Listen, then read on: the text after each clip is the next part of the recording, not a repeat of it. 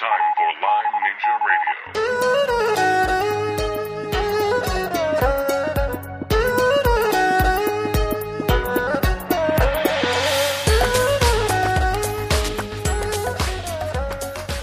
Hello and welcome to episode number 3 of Lyme Ninja Radio.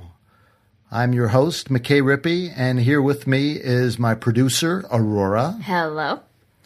And today's episode features Dr. Sarah Jernigan, who is the owner of Jernigan Nutraceuticals. She's a very interesting producer of herbs and herbal formulas and has a real feel for plants. She wildcrafts them, which means she goes out into the wild and collects as many of the herbs as she can and will supplement them with some purchased herbs. But she has a real feeling for nature and its connection to healing Lyme disease. But before we do that, we have a new section of the show that I'm really excited about. It's the Ninja Fact of the Day. And Aurora, why don't you tell us what today's Ninja Fact is? Today's Ninja Fact is Ninja Fact number 19. Ninjas don't churn butter. They roundhouse kick the cows, and the butter comes straight out. I bet you didn't know that about ninjas. So, Aurora, why don't you tell us a little bit about Dr. Jernigan? Yeah, sure. For the past 17 years. I'm glad you're laughing close. I'm afraid people maybe thought that we were serious about that. We decided to call it Ninja Fact of the Day rather than the Ninja Joke of the Day. So anyway. They're a little bit Chuck Norris-y. Yes, definitely Chuck Norris-esque. Okay, so meanwhile. All right, in the meantime. For the past 17 years, Dr. Sarah Jernigan has made remedies that help the body overcome Lyme disease, bacterial infections, viral infections, yeast infections, allergies, toxins, and hundreds of other symptoms. Dr. Sarah and her family personally harvest from the wild the primary herbs she uses in her nutraceuticals from over 600 acres in Kansas. Dr. Sarah wants to know people who have Lyme disease to know that she is sorry that anyone would accuse them of thinking this illness is all in their heads. She believes that it takes a community, lots of love, and steadfastness to overcome Lyme disease. Her formula are the part she plays in this journey of healing. She encourages patients to trust in their healthcare providers, keep their hearts free from anger and bitterness, and know they are worthy to be healed. Thank you, Aurora. The other thing I want to point out is we're finally up on iTunes. So if you have an iPod or iPhone or have iTunes on your desktop computer, you can now subscribe to Lyme Ninja. So just go to the iTunes store, type in the search box Lyme Ninja Radio, and you will see us right there. Please subscribe. Yes, please subscribe. And now for our interview with Dr. Sarah. Dr. Sarah, welcome. Thank you. It's so great to have you here. And to start out, I'd love to know how you got interested in herbal medicine. Well, it started off that my former husband and I were trained to be chiropractors, and we would have patients coming in with a file that was like 2 inches thick, and we're looking at it thinking, how can I adjust this person any different than anybody else has in the last 5 years?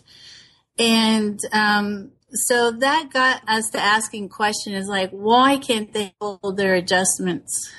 And then when I got pregnant, I got adjusted all the time, but I couldn't hold my adjustments, and I was feeling like an old lady. And so then I got treated by a doctor who does more biological medicine. He was a chiropractor, but he did more biological medicine, and I was transformed in just one visit. And so then that just started getting us into more biological medicine and functional medicine, because we just said, we could tell, like, as an acupuncturist, you might have pain in your shoulder. And as a chiropractor, I can adjust that shoulder, adjust the neck, do ultrasound and everything. But if you have parasites in your small intestines and it's referring pain up to your shoulder, you'll never get rid of that pain. And then it just kept seeming like the patients that kept coming into their clinic, in our clinic, just needed more than what everybody else had been offering.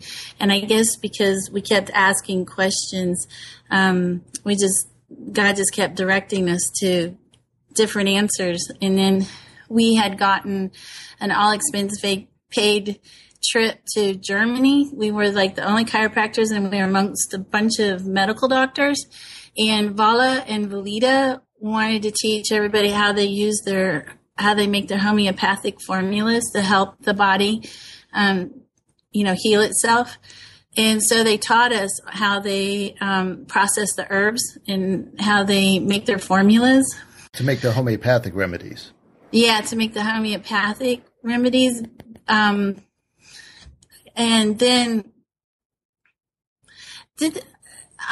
why do I think they also made herbals? But I'm trying to, and boy, that was so long ago. But anyway, that's what taught us how to do the herbals. And, but you know, when you process the plants anyway, so they taught us how energetically, like, when they could show energetically how, somebody handling the plants could affect the process of the plants. And they had this thing where somebody was like the gatekeeper, and if they could tell that you had a fight with your wife or you were sick or you were stressed out, you couldn't go touch the plants that day. Okay, so hold on, because this is really, really important, and I think it gets lost. So I think when a lot of people take herbs, they just assume that somebody's buying a bunch of stuff from China or wherever, Korea, and they just you grind up the powder, throw it in there. But anybody who's been in herbs for a little while knows that the processing is so important. But you're saying there's a whole nother level, and not only how you're processing and when, but who's processing and what mood they're in. Right. Because the energy transfer, but it's not like it's being respectful of the plants, because there's so much research on the living energy of plants and how they produce so much living force. And so that's why you like, when you're treating patients and stuff, you like to have plants in your room so they can absorb some of that negative energies that the patients come in with. They actually can protect you. But there's a lot of research on that. I have plants in my office. They're happy plants too.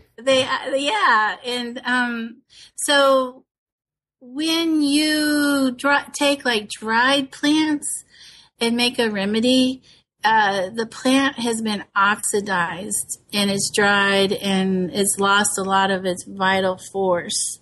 And it's not saying that it's not good for you or it can't do anything. It's better than nothing. But what I try to do is that if I can have it the way I want it, is like I love to harvest right after a rainstorm. I like all that electricity in the air, and the plants have been washed off and they have all that charge from all the lightning and stuff. And then I like to And I tell the plants, thank you for taking care of lots of people. You're going to heal a lot of people, and you have a purpose. So I need your energy up.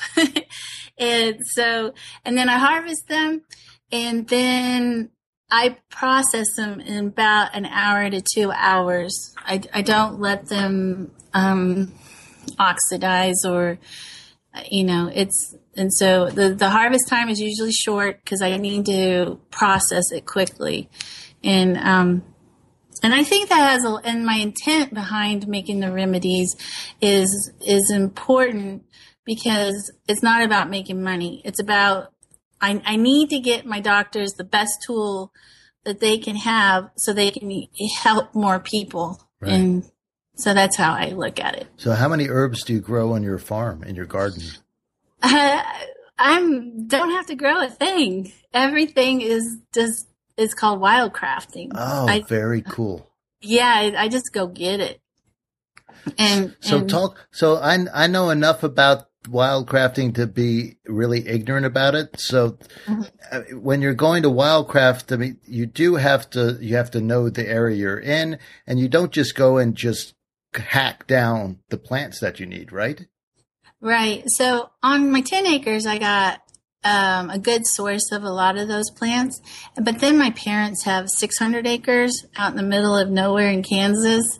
And so I have that accessible to me.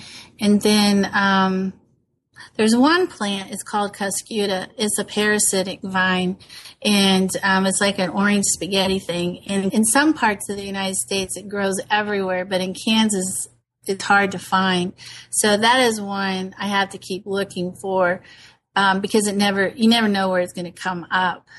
But Dr. David and his wife went to Tennessee, and there was all over there. So did they load up the car and bring it home for you? Yeah, they're going next Wednesday, and I'm like, okay, guys, you're going to have to harvest because I can't. It's too wet here. It's been too rainy, so Cuscuta is not coming up. So that's one that's very tricky. Have you found that? So how long have you been harvesting like this? We're working on 18 years. And over those 18 years, have you noticed things changing? Are things different? In the lime community world? No, just stay with the herbs, like in terms of harvesting. Yeah, and is pollution worse? Is the warmer weather worse? Well, that's a good question because that it's like I have a recipe, okay, for everything, and I stick to it pretty good, but some years are just different than others. And so the best way I can explain it, it's like always creating a wine, it's never the same from year to year. And so I have to innately know that this, I tweak it. Every batch is tweaked, because I just know in my heart when it's just right, and so, can you taste it? Can you smell it? How? Oh yeah. I definitely, take more medicine than I probably should take because I'm always tasting it, to make sure it's just right, you know, but it's more of I need that energy just right. So it's, so it does the tools right. And so the plants don't grow the same every year, and so you just have to know. How it's like I said, the best way I can explain it is like, doing wine and just knowing, being a master. I don't know what that word is, but just knowing when the wine is just right. Yeah. That's a great analogy. It really makes it crystal clear. I understand now what you're talking about. Yeah. And so, so it makes it hard for me to be like real all scientific and analytical about my product because, like the research says, and it has this, because it's those who can test remedies and know what is priority onto the body.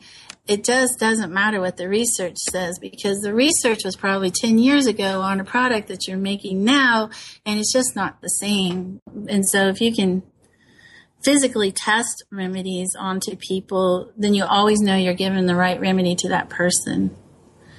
That's great. It's funny. This is one of my pet peeves with talking about human beings and health is we have in the back of our mind that we're machines. Right. And this all came about with railroads and trying to synchronize time so people would know when they could meet the railroad, essentially, and get packages and people across the country. So we came up with this idea of standardized time. And so this whole idea of clockwork became a behind the scenes organizing thought that just pervades everything. It's what allowed the Model T and Ford to put everything together. But people aren't machines. We're not a clock. We don't operate the same every day. Right. And so when somebody asks me, okay, what protocol should I be put on for Lyme? It really, really is hard for me to say this is what you should do.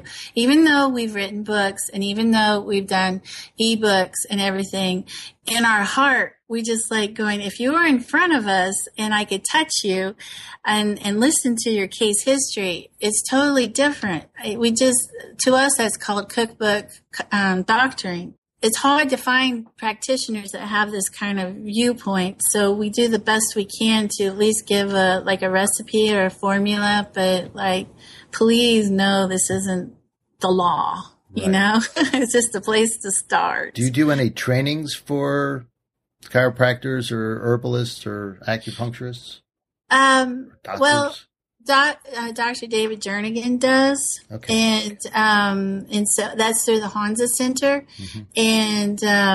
And now he's got 3 doctors in the clinic, so it's allowing him to have more time to do more teaching like that. So hopefully there's going to be more training available like that. Since I did this one video, I've gotten a lot of people saying, I wish you would do more videos. And I'm one of them, by the way. I know. And so, and I could do that, you know, I can go off on it, but just somebody asking me about Silvatrin and about can they use it for their teething for their babies. I mean, of course you can, you know, and I just went off on a 2-minute spiel on the, you know, like using the acupuncture points and putting it on, you know, for the part of the teeth and you know, internal, external. And so I just know these little tricks of these products that most people don't know about. So, you know, the FDA makes it hard to say anything really about it. Yeah, it's true. So, but I'm here doing this podcast, so you can do a YouTube video. That's right. I'm going to encourage you. Just swing out there. That's right. And then at the end, you just put the little disclaimer that I'm not a doctor and go see a doctor and you all should go see doctors. That's right. That's right. So my Silvatrin. Yeah, people will do what they're going to do. Yeah, because my Silvatrin is really good for teething. Yeah, is it great stuff? Yeah, it's a great pain reliever. It's one plant. That is just one plant that it's a pain reliever. It helps with poison ivy, so it's analgesic. And it's the main plant that's in my neuroanatox formulas that help get the neurotoxins away from out of the body that's causing all the fatigue and the muscle pain and the ammonia in the brain. Yeah. Just one plant. It's amazing to me. I think I'm in awe more than anybody else is. Well, I could tell you love the plants. It makes such a big difference to have that kind of relationship, working relationship with them. Intimate relationship. They amaze me. Yeah. You know, so, cause most people just mow them down, you know? Have you been talking to my wife? She says, you mowed down my fill in the blank. I said, sorry, honey. One year it was raspberries. Oh, I keep telling her she's planting them in the wrong place. Oh, no. She doesn't buy it. She needs big red flags. Yeah, well, sometimes I mow those over too. You're like my dad. Yeah, I get distracted. That's funny. Yeah, those listening to those podcasts. Yeah, exactly. It can be very absorbing. So one thing I also want to bring up is, and I think it's a brilliant strategy, is you make your herbal formulas with ethanol, but also with apple cider vinegar. Right. The reason I started doing that is because a lot of Lymees can't handle alcohol, so they were constantly asking, can I boil it? Can I put it on a rice cracker? And I guess you can. I mean, but then I would rather them take the alcohol remedy if they can't handle it and see if they can just put it on topically, like a, you know, like how you put medicine on a patch, mm-hmm. in a patch, and you just a transdermal. And I'd rather them just put it transdermally on the feet or on the spine or on the earlobes, you know, just rub it into those reflex points or acupuncture points. And the apple cider vinegar came to me as a way to take the same herbs and extract them. But it was kind of one of those things where I was trying to get away from the alcohol, so they had an option. But when you use the apple cider vinegar, it enters in the body totally different than alcohol does. And so it doesn't have quite the same the same thing as alcohol, because the alcohol goes directly in the bloodstream and this one goes more towards the gut. But the gut is like your second brain anyway. And, so I'm just as amazed as everybody else is how well it works. I mean, I just have people who just are just so incredibly thankful because they just didn't have any other options and their symptoms are going away. And so if you can handle both, I would rather always everybody just take at least one apple cider vinegar remedy. So we're getting into the gut issues, you know, and then if you want to take 4 other alcohols, that's great. But I always like to have one apple cider vinegar in the regime to get into the intestines. That's so important, isn't it? Mm-hmm. Especially with Lyme, you tract everything. You're just a magnet. That's a good way of putting it. I've never heard that analogy, but that's it seems to bring to the surface every problem you've ever had or thought about having. Lyme disease will bring to the surface. It's horrible. It's just horrible. So when did you first start kind of also, I'm going to say you're a specialist in Lyme disease. How did that come about? We just kept getting patients after patients after patients who had been to all the medical doctors. They had all the lab tests and everybody told them that it was all in their head. And so because of the way we can figure out what remedies work on people, it was just kind of, we just kept asking the right question, I guess you would say, until we were able to find out what was the right formula to put together for these people. And so thankful. I mean, they were patient with us, but they had no other hope. I mean, no other option, because everybody told them it was all in their head. And we would have people go back to their MD and say, they treated me they helped my body deal with Lyme disease, and they go, well, and my symptoms are all better, and they go, well, I don't know what you had, but I know you didn't have Lyme. You know, they would still refute it. Yeah. And even today, everybody knows what I do, and my best friend's husbands will get bit and have nauseous and headache and stuff like that, and even today they'll just go, well, we don't have Lyme here in Kansas. And so I don't know what you have. And then at least they put them on antibiotics right off the bat. Because, I mean, as opposed to just tell them you have the flu, go home. Right. So at least they'll do that. But we always said, I don't know why they think bacteria has to have a passport to cross a state line, you know. It's like, right. And it needs to have a certain name tag on it too. If it's right. Not the exact related family of bacteria, then it can't be Lyme. No, yeah, you know, and so that's how we kind of got into it. It wasn't like we really chose it; it chose us. Yeah, and so then. And then as you get into it, you realize, okay, you can't just go after just the Borrelia burgdorferi and all the spirochetes that's related to Lyme, because we could tell that the bacteria was gone, but their symptoms were still there. So then it was like, it's the toxins that are affecting them. That's what they're really feeling. And so then you have to... Then that's where like the neuroantitox formulas came in. And then it's like, well, we can tell the toxins are gone, but it's like, gosh, you got all these mycoplasms and prions and viruses and yeast and mold and fungus, you know?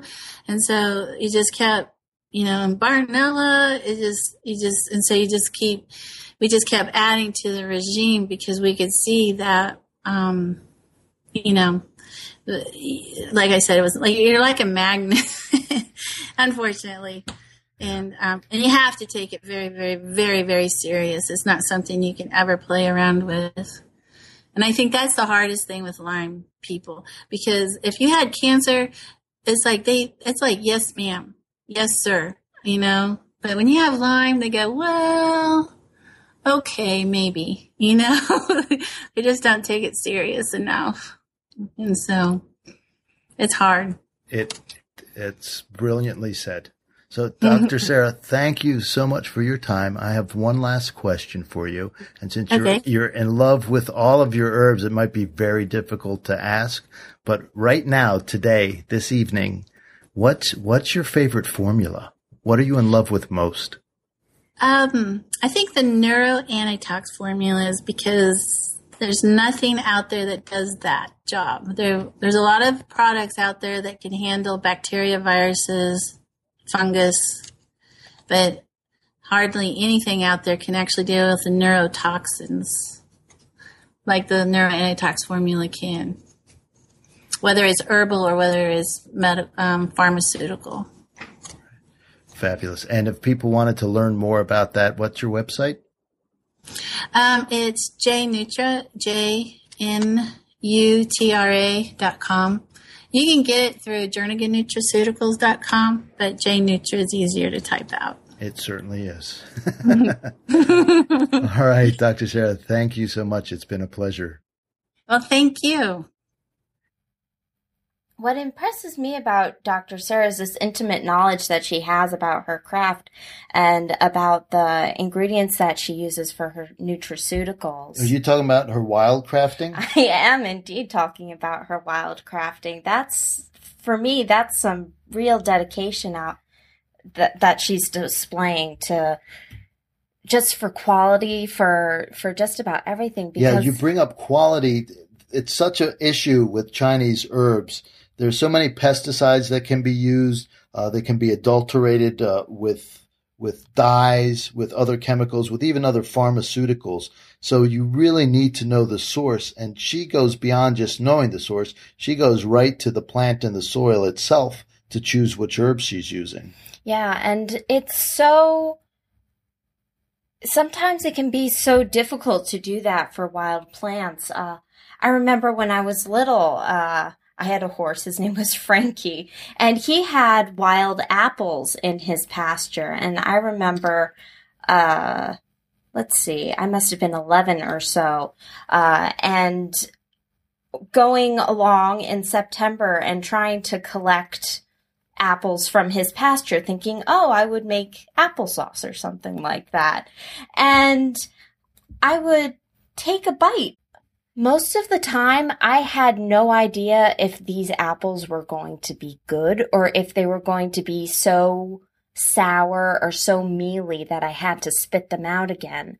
So the fact that Dr. Sarah can go out into the wild and collect her herbs and know that they will be good is just very impressive to me. It really is impressive.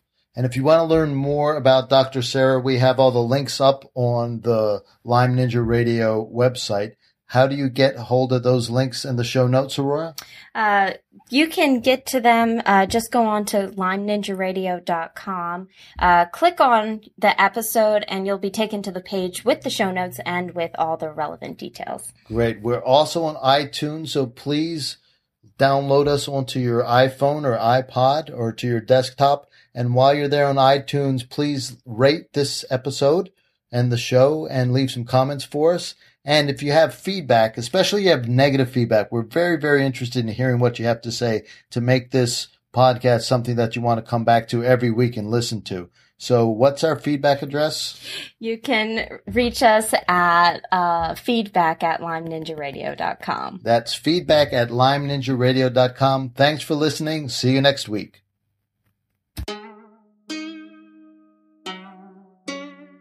Lyme Ninja Radio is a purely public broadcast and is not intended to be personalized medical advice for any individual's specific situation. Each individual's medical situation is unique, and Lyme Ninja Radio should not be relied upon and or considered as personalized medical advice. Lyme Ninja Radio is not licensed to render medical advice and should be considered simply the public opinion of Lyme Ninja Radio and its guests. Recommendations on specific treatment options are not intended to address any listener's particular medical situation. As always, contact your physician before considering any new treatment.